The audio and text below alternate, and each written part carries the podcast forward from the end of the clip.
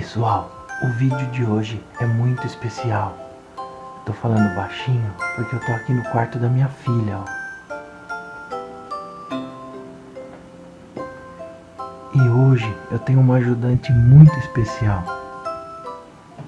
Não é a Beatriz, é a Masha. Fala oi, Masha. Você pode me chamar de Masha. No vídeo de hoje eu vou contar pra vocês como é o jeito certo de segurar um bebê de colo, para que você não tenha problema nas costas.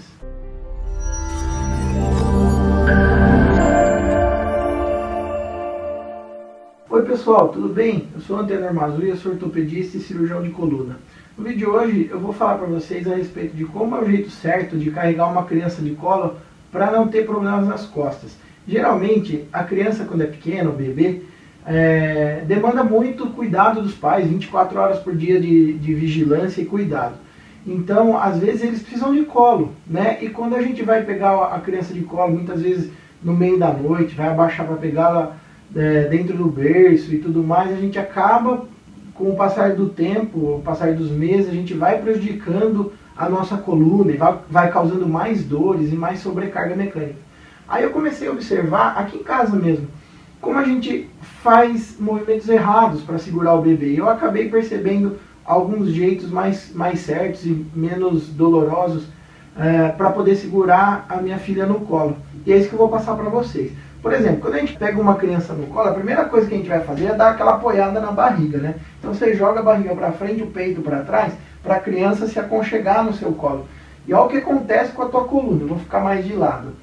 Você acaba fazendo uma extensão desnecessária da tua coluna lombar. Teu glúteo fica contraído e a parte de isquiotibiais fica contraída, fica endurecida. Isso causa dor na perna, no glúteo, causa sobrecarga mecânica e dor na coluna lombar. Como é que a gente tem que fazer para melhorar isso?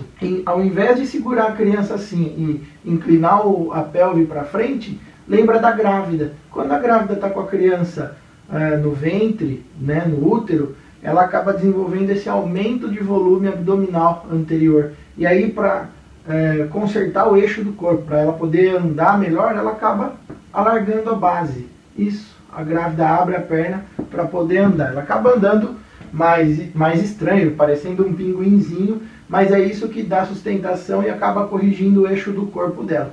Se a gente pensar que a gente também está com um peso a mais, extra, no colo, a gente alargando a base, a gente consegue melhorar a postura, corrigir a nossa lordose, jogar ombro para trás, e aí isso para de sobrecarregar a musculatura romboide, que é aquela musculatura que fica entre as escápulas, que também é muito exigida, assim como a musculatura de trapézio, quando a gente segura um bebê. Então, se você vai segurar o bebê assim nessa posição, ou assim, para depois de mamar, que vai fazer o bebê arrotar, por exemplo, lembra da grávida. Então é pelve para frente encaixada, musculatura de core contraída, ligamentos isquiotibiais também na posição correta, e lembra de não ficar fletindo o joelho, tá? Então você vai encaixar a pelve, contrair musculatura do core abdominal e abrir, alargar a tua base, abrir as pernas para poder segurar o bebê. Para você relaxar a musculatura de trapézio e cervical,